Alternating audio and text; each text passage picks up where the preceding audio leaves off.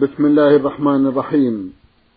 الحمد لله رب العالمين والصلاة والسلام على نبينا وسيدنا محمد وعلى آله وصحبه وسلم. مستمعي الكرام السلام عليكم ورحمة الله وبركاته وأسعد الله أوقاتكم بكل خير. هذه حلقة جديدة مع رسائلكم في برنامج نور على الدرب. رسائلكم في هذه الحلقة نعرضها على سماحة الشيخ عبد العزيز ابن عبد الله بن باز الرئيس العام لإدارات البحوث العلمية والإفتاء والدعوة والإرشاد.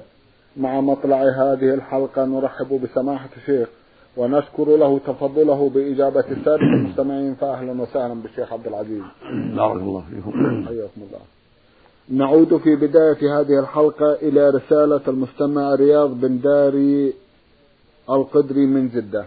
أخونا عرضنا جزءا من أسئلته في حلقة مضت وفي هذه الحلقة يسأل ويقول هل تجوز الكفارة عن حلف اليمين بالله بدفع مبلغ من المال لشخص أو أكثر من فقراء المسلمين بدلا من إطعام عشر مساكين وما قيمة هذا المبلغ؟ بسم الله الرحمن الرحيم. الحمد لله وصلى الله وسلم على رسول الله. وعلى آله وأصحابه ومن اهتدى بهدى. أما بعد فكفارة اليمين قد نص الله عليها في كتابه الكريم. فليس لأحد أن يخالف نص كتاب الله عز وجل. يقول الله سبحانه لا يؤاخذكم الله باللغو في أيمانكم ولكن يؤاخذكم بما عقدتم الأيمان. فكفارته إطعام عشرة مساكين من أوسط ما تطعمون أهليكم.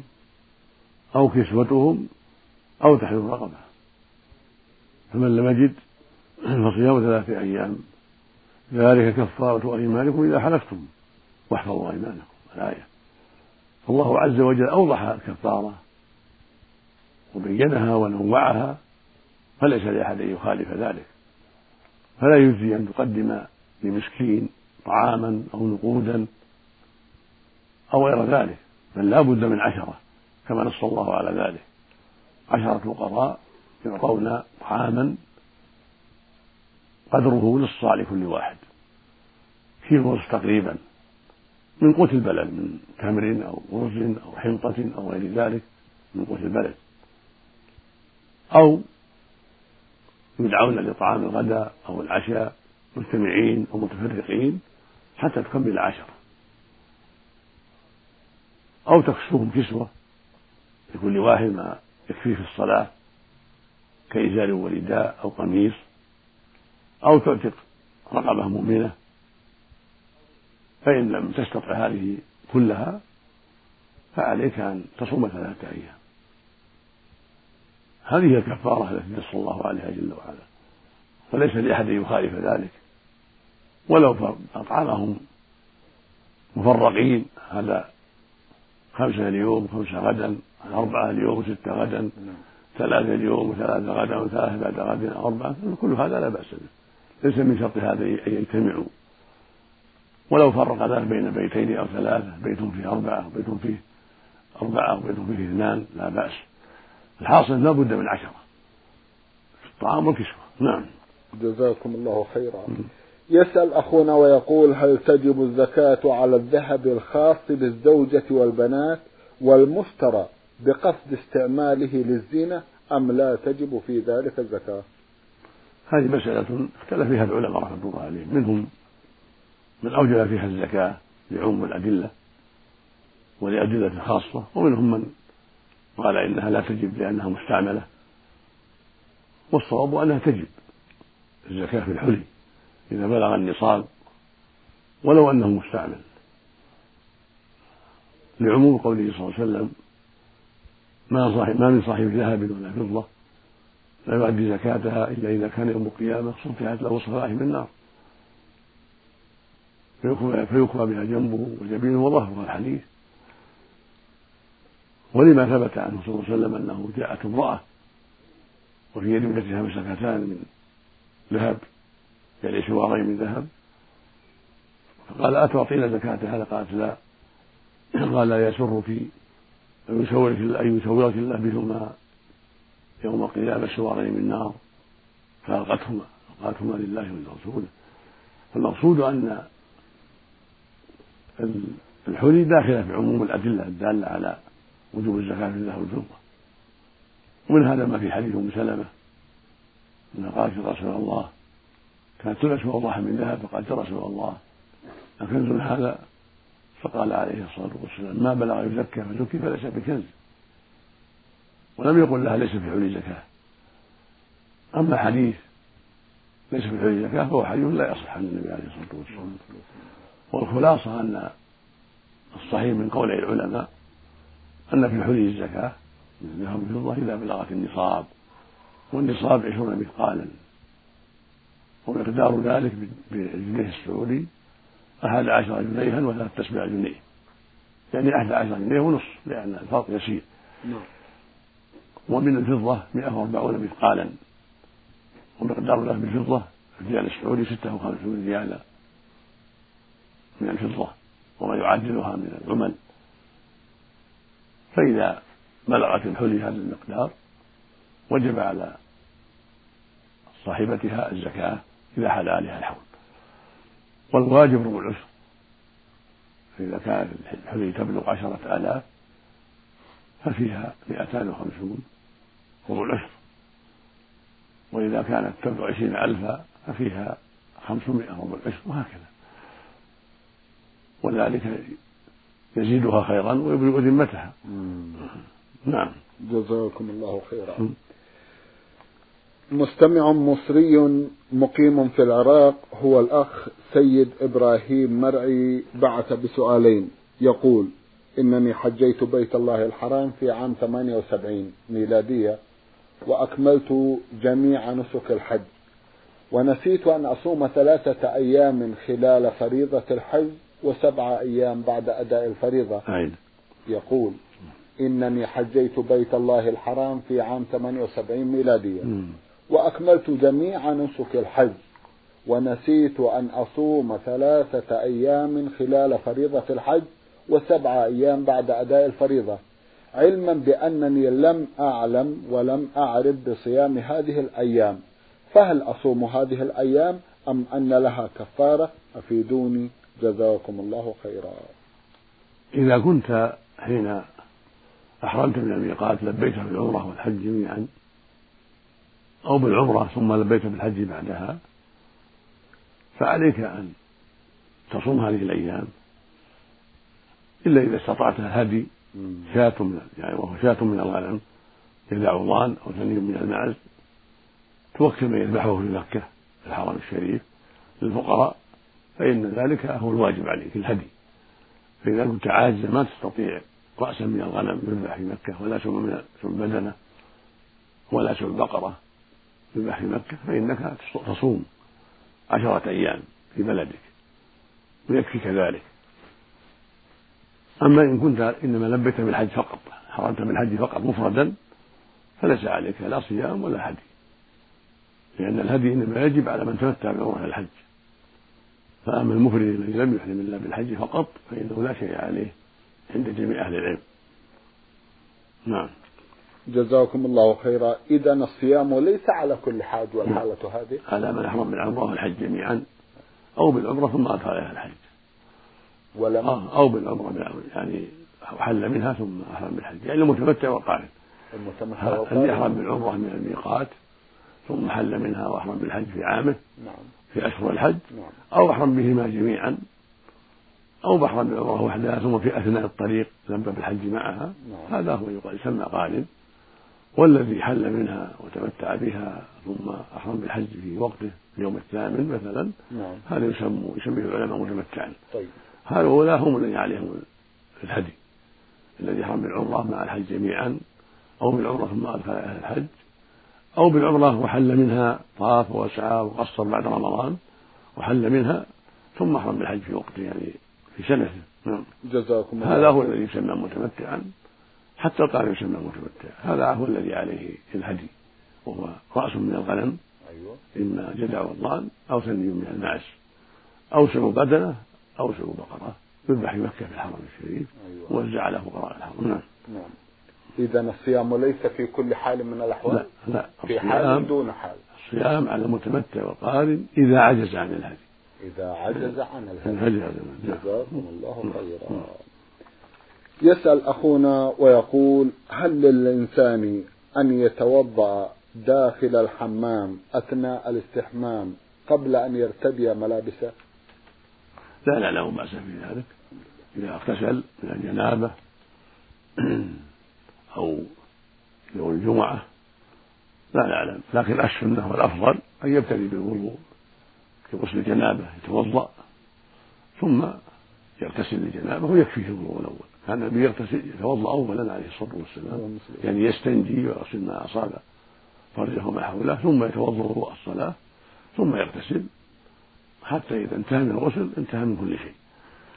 ليس عليه وضوء بعد ذلك. إلا إن أحدث بأن مس فرجه أو خرج من الريح فإنه يعيد الوضوء. أما إذا كان اغتسل ولم يمس فرجه ولم يحدث فإن وضوءه الأول كافي. أما غسل الجمعة فإنه إن شاء توضأ قبله وإن شاء توضأ بعده. لا يكفي وحده الغسل لابد من وضوء إما قبله وإما بعده.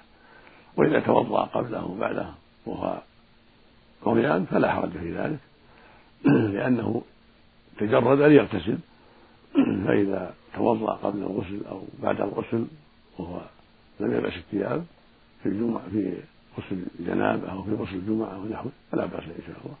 نعم ولا حرج. ولا حرج إن شاء الله. نعم. جزاكم الله خيرا. مستمع من الدمام هو الأخ فهد إبراهيم. يذكر رقم صندوق البريد والرمز البريدي وله جمع من الأسئلة. في سؤاله الأول يقول الرسول صلى الله عليه وسلم حرم علينا لبس الثوب الطويل وأن يكون فوق الكعبين. هل لبس البنطلون ينطبق عليه الحكم؟ وهل هناك حديث يفيد بتقصير الثوب حتى نصف الساق؟ جزاكم الله خيرا. نعم. صح عن النبي صلى الله عليه وسلم أن عظة المؤمن إلى نصف ساقه ولا حرج عليه أن ينزل إلى الكعب. وصح عنه عليه الصلاة والسلام أنه قال ما أسفل من الكعبين من الإزار فهو في النار. وهذا يعم جميع الملابس يعني البنطلون يعم الإزار ويعم السراويل ويعم القميص ويعم المشت ويعم غير ذلك من الملابس. الواجب على المؤمن الرجل أن تكون ملابسه إلى حد الكعب لا تنزل إلى الكعب أما المرأة فالسنة لها أن ترخي ثيابها حتى تستر قدميها. إلا يكون عليها جربان في رجليها فلا بأس. لا بأس أن تصر الرجل إذا كانت عليها إذا كان عليها الجوارب. المقصود أن الرجل ليس له أن يرخي تحت الكعب الحد الكعب من أي ملبس كان إزارا أو قميصا أو سراويل أو بشتا أو غير ذلك. لأن الرسول صلى الله عليه وسلم نهى عن الإسبال وشدد فيها عليه الصلاة والسلام. وإذا كان عن تكبر صار الإثم أعظم إذا كان الإخاء للتكبر والتعاظم والخيلاء صار الذنب أعظم. كما قال عليه الصلاة والسلام من جر ثوبه خيلاء ينظر الله إليه يوم القيامة. فالواجب على المؤمن أن يتحرى السنة في ذلك وأن يحذر ملابس المتكبرين وأن يبتعد عن أن يظن به هذا الشر. فيرفع ثيابه إلى نصف الساق فأقل من نصف فأقل إلى الكعب هذا هو المشروع. وإذا كان في بيئة تعيبه بذلك ويتأذى بذلك فلا حاجة إلى أن يرفع إلى نصف الساق. الحمد لله عنده رخصة. يرخي إلى الكعب والحمد لله. طيب. ويستريح من الأذى ولا ولا بأس. لأنها سنة فقط مستحب. المحرم أن ينزل عن الكعب هذا هو المحرم أما من الكعب إلى النصف هذا كله موسع فيه والحمد لله. جزاكم الله خيرا. نعم. ونفع بكم. أخونا فهد إبراهيم من الدمام يقول هل هناك دليل شرعي يحرم وضع الكحل على العين والحنة الخضاب على الأيدي والأرجل بالنسبة للرجل؟ علما بأن وضعها ليس القصد منه التشبه بالنساء إنما عادة. ليس المؤمن أن يتشبه بالنساء لا في الحنة ولا في غيره ولو كان عادة ليس له أن يفعل ما يكون فيه متشبها بالنساء لأن الرسول صلى الله عليه وسلم لعن المتشبهين من الرجال بالنساء ولعن المتشبهات من النساء بالرجال. أما الكحل فلا بأس مشروع للجميع للرجال والنساء. كن يكحل عينيه لا بأس. الكحل طيب ونافع وقد كان النبي يكتحل عليه الصلاة والسلام. فلا بأس بذلك نعم. أخونا يقول لدي حساب في أحد البنوك بدون فائدة. علما بأن البنوك تتعامل بالفائدة. هل تكون أموالي دخلت في حكم الربا؟ أي. يقول لدي حساب في أحد البنوك بدون فائدة. علما بأن البنوك تتعامل بالفائدة. هل تكون أموالي دخلت في حكم الربا؟ وهل علي إثم؟ وهل أسحب رصيدي من البنوك؟ علما بأنني أخاف ضياعها. لا حرج عليك في ذلك أن تودع أموالك في البنوك خوفا عليها. وهذه مسألة ضرورة فإذا احتجت إلى ذلك فلا حرج بدون فائدة. أما إذا تيسر إيداعها في بنوك إسلامية تشجع البنوك الإسلامية وتعينها على مهمتها فإنها فإن ذلك أولى وأحق. البنوك الإسلامية يجب أن تشجع ويجب أن تعان. وإذا وقع منها زلة أو خطأ تنبه على خطئها وتصلح أخطاؤها حتى تكون منافسة للبنوك الربوية وحتى يعتاض المسلمون بها عن البنوك الربوية. في إمكانك أن تودعها في البنوك الإسلامية وتأخذ فائدة شرعية في المعاملات المضاربة. أما أما الفائدة المعينة كعشرة في المئة أو خمسة في المئة هي لا تجوز. لا في البنوك الإسلامية ولا في البنوك الربوية وممنوعة من جميع في جميع الأحوال فليس لأحد أن يأخذ فائدة معينة لا في البنك الإسلامي ولا من التاجر المعين ولا في البنك الربوي ولا في غير ذلك. الفوائد معينة كأن تدفع إلى البنك الإسلامي أو البنك الربوي أو إلى التاجر المعين مئة ألف على أن يعطيك كل شهر أو كل سنة فائدة معينة عشرة في المئة خمسة في المئة هذا لا يجوز هذا من الربا. لكن البنوك الإسلامية تستطيع أن تصرف في المال بالطرق الإسلامية المضاربة وشراء حاجات تبيعها بفائدة وتجمع الأرباح وتعطي صاحب المال نصيبه من الربح الذي اتفق عليه وهو مثلا نصف الربح ثلث الربح خمس الربح على ما اتفقت عليه البنوك الإسلامية مع صاحب المال. فالحاصل أنه لا حرج في إيداع المال في البنوك الربوية بدون فائدة للضرورة والخوف عليه. لكن إذا وجدت مندوحة عن ذلك بأن تودع مالك عند تاجر لا خطر عنده أو عند البنوك الإسلامية بدون فائدة أو على أن تعمل فيها البنوك الإسلامية بالعمل الشرعي والمرابحة الشرعية هذا كله هو الواجب عليك لئلا تشجع الربا وأهل الربا. جزاكم الله خيرا ونفع بكم. المستمعة أم أحمد من المنطقة الشمالية رفحة وتعمل معلمة بعثت برسالة ضمنتها ثمانية أسئلة. في سؤالها الأول تقول هل تغطية الرأس واليدين والقدمين واجبة عند سجود التلاوة؟ ليست واجبة لا. سجود التلاوة ليست صلاة بل هي خضوع لله وذل بين يديه كالقراءة والذكر ونحو ذلك. هذا هو الصواب.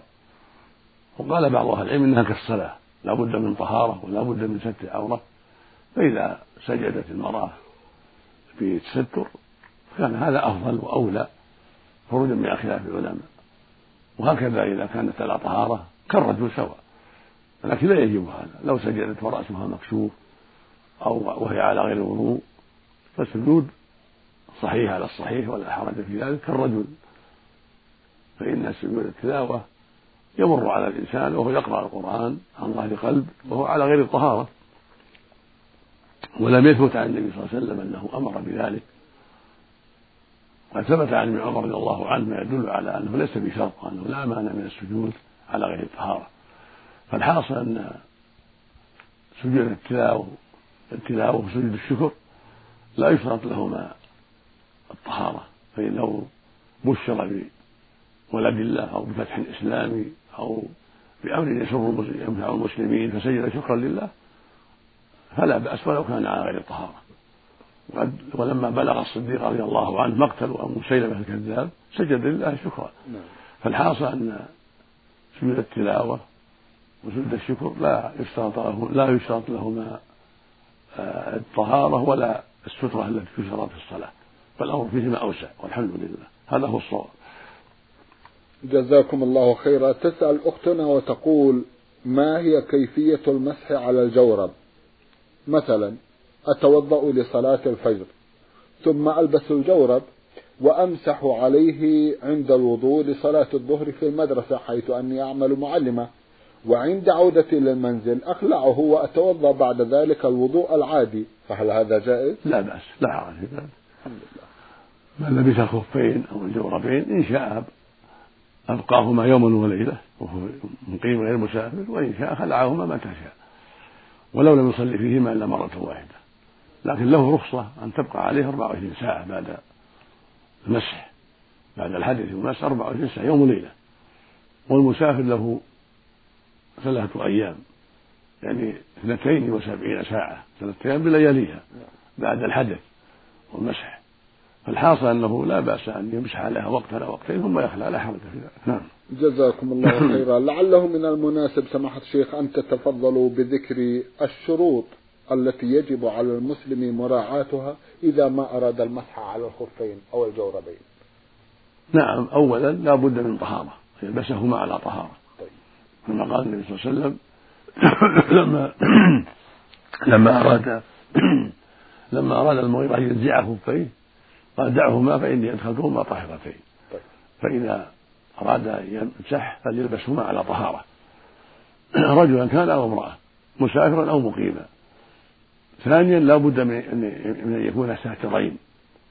خفين أو جورين لا بد أن يكون ساترين صفيقين. ويسمح بالفروق اليسيرة على الصحيح إذا كانت الفروق اليسيرة الرفع يرفع عنها على الصحيح. والثالث أن يكون المسح المدة المعينة يوم وليلة المقيم وثلاثة أيام من لياليها للمسافر. لا يمسح في أكثر من ذلك. فإذا توافرت هذه الشروط فالمؤمن يمسح على الخفين والجرابين والمرأة كذلك. نعم. جزاكم الله خيرا. سماحة الشيخ لاحظت أن بعض المسلمين يمسح على حذائه مثلا وهو يرتدي الجورب. فإذا ما دخل المسجد خلع الحذاء وهو يعتقد أن المسح بتلك الصورة صحيح. هل هو صحيح فعلا؟ لا لا ما يصح. لا يصح. لابد يكون المسح على الجورب. نعم. فإذا مسح على النعل مع الجورب وخلع النعل يخلع يخلع الجورب. انتهى الوضوء بطل الوضوء. فإذا مسح إذا مسح عليهما جميعا يبطل الوضوء بخلع أحدهما أما إذا خص المسح بالجورب ثم لبس الكندرة أو النعل فلا يضر ذلك. إذا خلعها لا بأس. يكون الحكم للجورب. وإذا خلع النعل أو الكندرة التي على الجورب لا يضر أما إذا مسح عليهما جميعا فالحكم يتعلق بهما جميعا. إذا خلع واحدا خلع الآخر وبطل الوضوء. ومما ينبغي التنبه له أن المسح على ظاهر القدم فقط. ظاهر القدم لا يحتاج إلى عقب ولا أسفل الخف طيب. متى مسح على ظاهر قدمه؟ كفى كان النبي صلى الله عليه وسلم يمسح على ظاهر الخفين فقط. على ظاهر القدم.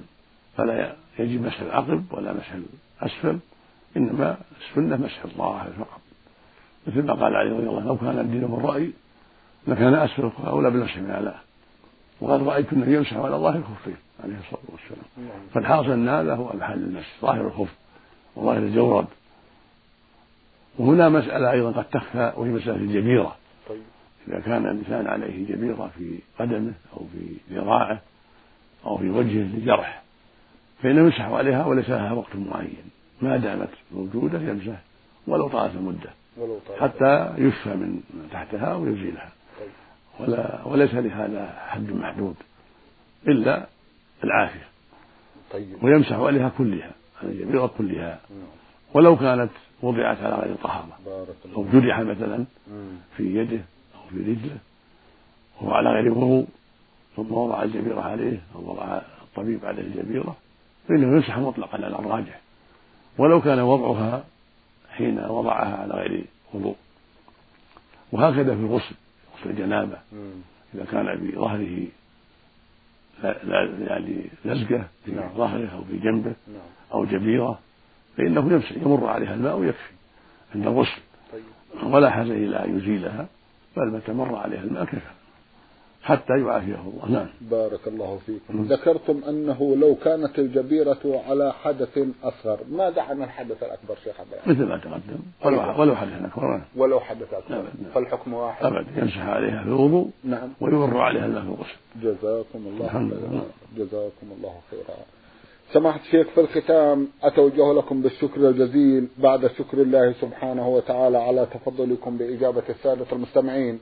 وآمل أن يتجدد اللقاء وأنتم على خير. نرجو ذلك مستمعي الكرام كان لقاؤنا في هذه الحلقة مع سماحة الشيخ عبد العزيز ابن عبد الله بن باز الرئيس العام لإدارات البحوث العلمية والإفتاء والدعوة والإرشاد.